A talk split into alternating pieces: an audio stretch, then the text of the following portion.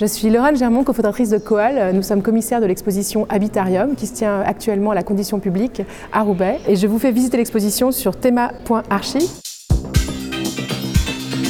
Habitarium, le podcast.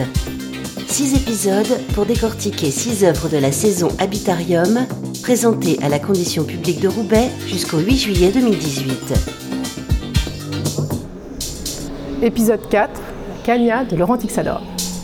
Donc on vient de rentrer euh, dans cette euh, cagna, cette, cette, cabane, cette maison, cette construction euh, qui a été réalisée par Laurent Tixador et, quatre étudiants de l'école des beaux-arts de Valenciennes.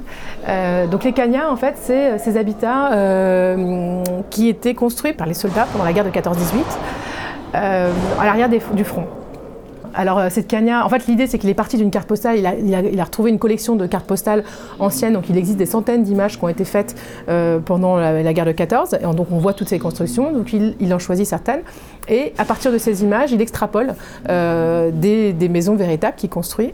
J'ai dû, j'ai dû récolter, enfin en, en, trouver à peu près une centaine. Laurent. Et, euh, et en fait c'est les seules photos qui ont été prises pendant la guerre où on voit des, des soldats qui, qui d'abord ne sont pas équipés parce qu'ils ne sont pas au front, donc ils n'ont pas leur, euh, tout leur brûlage, leur casque, leur fusil, leur machin. Et euh, ils sont quasiment civils. Mais surtout, c'est des photos où on les voit avec, euh, avec un sourire ou avec un sentiment de fierté devant cette espèce de monstruosité qu'ils ont construite. Voilà. C'est un habitat qu'on retrouve à chaque période de conflit.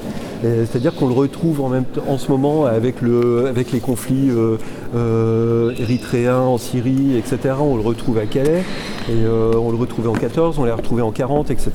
Et, et, et voilà.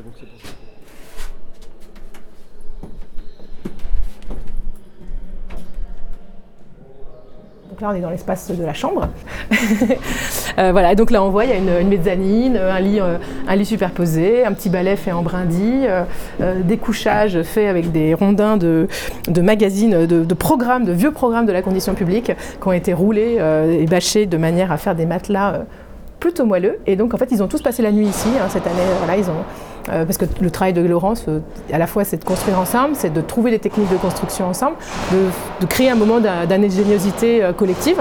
et aussi d'expérience et de performance. Et donc, lui et ses équipes vivent sur le chantier, habitent véritablement la maison et l'améliorent. Parce qu'il y avait toute cette question de l'habitabilité du lieu. C'est pas seulement c'est pas seulement construire un abri, c'est aussi d'un moment donné de comment, on, comment on crée du confort, même dans les situations les plus extrêmes, comme euh, l'arrière-front de la guerre de tranchées. Et ben en fait, il y a une multitude de détails, d'ornements, met des rideaux, on décore, on voit vraiment toute, toute la créativité à ce moment-là des, soldats qui, euh, qui s'expriment.